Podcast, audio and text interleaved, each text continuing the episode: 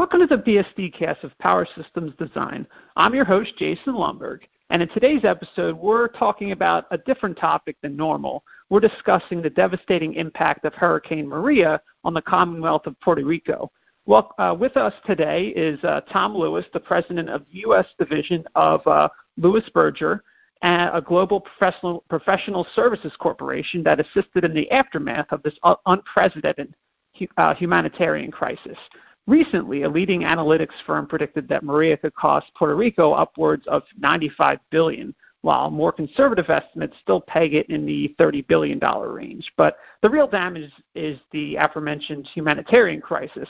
A month after the tropical storm hit Puerto Rico, more than 80% of its residents were still without power, and unfortunately, the human toll stands at more than 50 people thus far. Since this horrible natural disaster, uh, Louis Berger has deployed more than 300 staff and independent contractors to support the first responders and government agencies on the ground, and they, they've since helped manage the overall emergency response and recovery mission. And one of their initial efforts involved shipping 200 commercial power generators to help with the nation's ailing infrastructure. So, uh, Tom, welcome to the show. Obviously, I wish we could speak under better circumstances, but could you give our listeners some brief background on uh, Louis Berger? Certainly. Yeah, Louis Berger is a U.S. based company that's a bit unique in that it actually became internationally prominent before it became prominent in the U.S. Uh, we've been around about 65 years, and the first half of that uh, history at Louis Berger was focused largely on working in uh, developing countries in particular, places that other U.S. based companies uh, did not want to go because of the lack of uh, security or amenities. Um, and, and Louis Berger rapidly gained a, a reputation for being the U.S. company that's willing to go wherever our clients need us to go, no matter how difficult, and even in some cases, no matter how dangerous the situation. And as such, uh, the U.S. government, uh, many branches of the U.S. government are our core clients. Uh, we also do work for state and local governments and the commercial sector. And we're a full service uh, professional service firm. Uh, engineering was our core, uh, but then since then we've become a full project and construction management company as well as uh, technical consulting in, in uh, areas such as economics, um, sciences, heritage resources, um, architecture, and many other disciplines. Mm-hmm. And, and, obviously, our our, our nation's um, our our publication's background is in power engineering, and uh, maintaining a secure power infrastructure is one of the cornerstones of a functioning society. Um, so, prior to Maria, what were some of the company's key accomplishments in the realm of power management? Yeah, I mentioned uh, that we do a lot of work with the federal government, and, and that includes military agencies. So, for example, uh, we hold multiple contracts with the U.S. Army Corps of Engineers and these contracts are on call type contracts where we have to be available to the military anytime there's a, a need, whether that be a natu- natural disaster or it could be a conflict, a military conflict. And so we've uh, been deployed by the U.S. Army Corps of Engineers in both types of situations. Uh, some examples of where we've been deployed uh, for the power mission would be American Samoa when it got hit by the tsunami a few years ago. We were deployed there. Um, we've also been deployed in areas of conflict, as I said, places like Afghanistan and Iraq, where we provide power to forward operations of the military when they're way outside of an existing power grid. So we will be with the Army and the military as, in essence, their, their power company right alongside uh, with them in forward operating base settings. Right. Now, most of our listeners have only seen media coverage of the aftermath of Maria. Can you give some initial impressions of what your people saw when they arrived in Puerto Rico? Well, we actually arrived in Puerto Rico before the first storm, in fact, before Irma, uh, because the Army Corps knew of the, the power grid and its existing condition and susceptibility to power outages they actually did something that's fairly uh, unique, and they actually uh, committed us to travel ahead of the storm. So we were on the ground before Irma hit, and then after Irma left, we started doing immediate assessments. But then, as you know, Maria was right on Irma's heels, so we had to hunker down along with the, the residents of Puerto Rico and, and the U.S. Virgin Islands, and we waited for Maria to pass. And then after Maria left, the infrastructure on the island was completely non-functional. Um, and to this day, it's still very spotty, but in the immediate aftermath, it was completely non-functional, and that ran across all aspects of the infrastructure, power, of course, uh, but also transportation access, water, sanitary sewer systems. Uh, communication was particularly bad, and again, to this day, it's still very spotty, making it very difficult to, to do anything there, whether it be emergency response, life safety type uh, activities and missions, or getting to the business of, of recovering the infrastructure. All of it was, mm-hmm. was very difficult. Mm-hmm. So you experienced Maria right alongside the locals. Um, why did Maria leave so many without power? If, if if you could provide insight on that, was it the scope of the storm? Uh, was it their infrastructure? Uh, was it some combination? It was definitely a combination. The fact that you had some components of of the power infrastructure system there that were already old and were under maintained because of the financial situation that the local utility PREPA was in. You had a lot of deferred maintenance, for example, things like cutting back the trees in the vicinity of transmission lines and distribution lines. That just made the system that much more vulnerable to even a, a moderate storm. But the fact that Maria was such a severe storm just made the damage truly unprecedented. Mm-hmm. And your press release had mentioned that Louis Berger was working with, with uh, several government agencies and um, partners on sustainable power solutions for Puerto, Rico, including cleaner natural gas, solar, battery storage, and microgrid technologies. Um, can you describe the scope of this work and what are the short and long term goals behind the, these efforts? Yeah, in the short term, which we refer to as the response phase that occurs immediately after a disaster, you focus mostly on conventional uh, emergency generation. So you bring in typically it's diesel powered generators and you identify what are the most critical facilities, whether they be hospitals or schools or local governmental agencies, um, the port, the airport, etc., and you prioritize.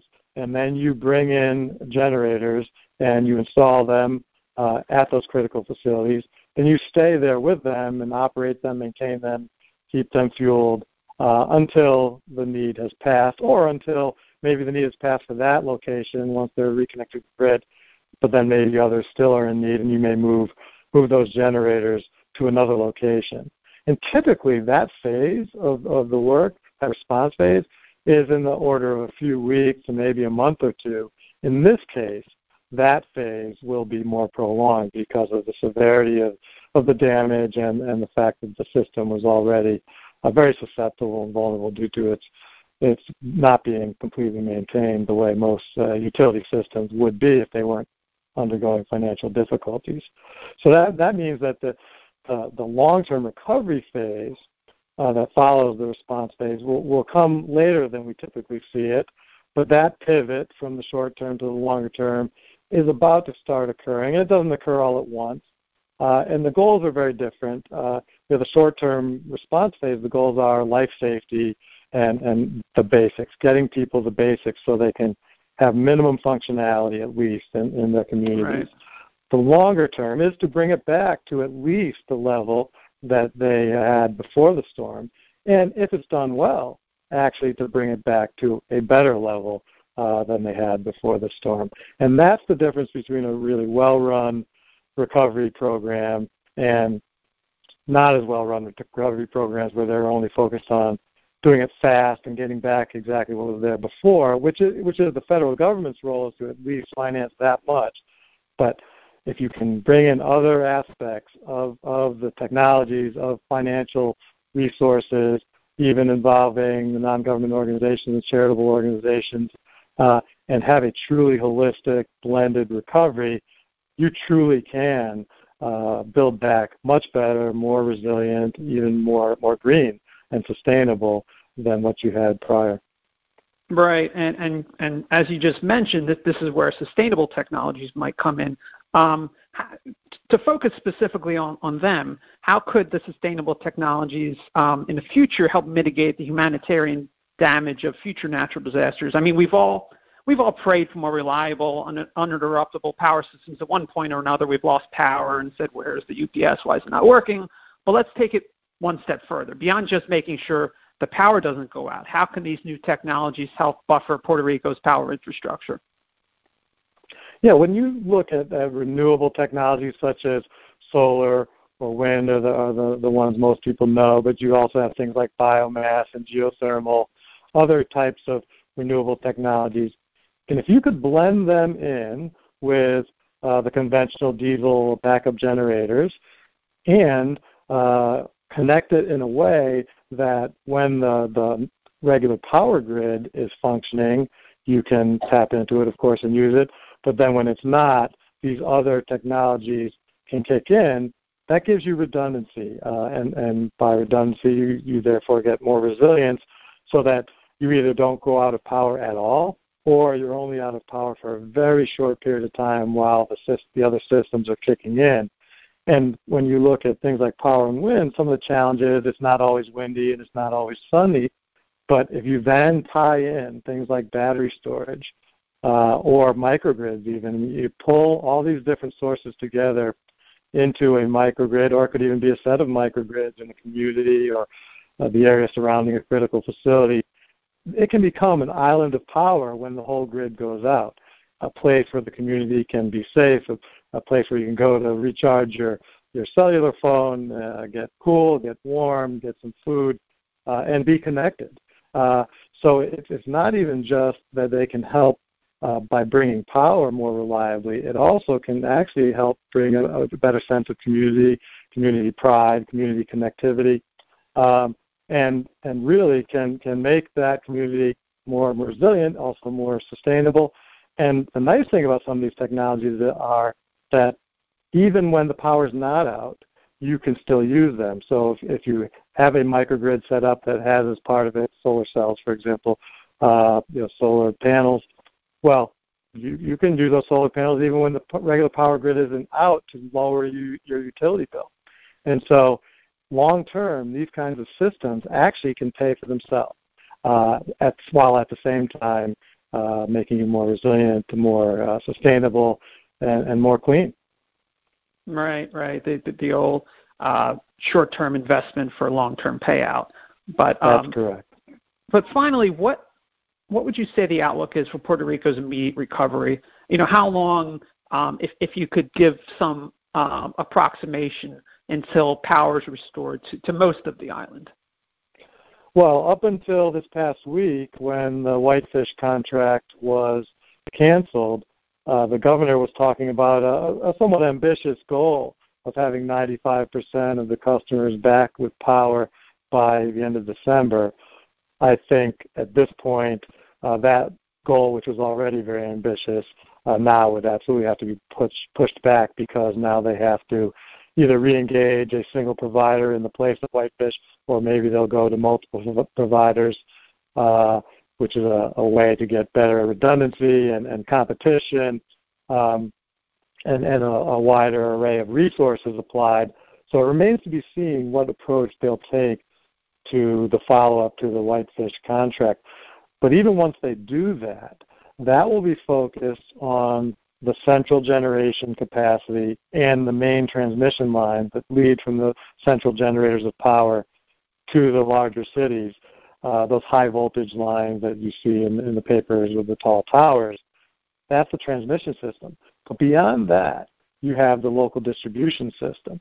And, and while the, the generation and the transmission system could be uh, restored in large part, it's not 100%, but it could be restored in large part in the matter of, say, six months to a year, to get to every single fingertip of every local distribution system, some of which the, the utility poles were already falling apart, corroded. In the case of you know uh, reinforcing steel in the concrete poles that you see in many of the uh, newspaper photos, uh, to get to every fingertip of the local distribution system will take a very long time. And that's where some of these other technologies that can be applied very locally and in a decentralized fashion, what they call a distributed power approach rather than a centralized power approach.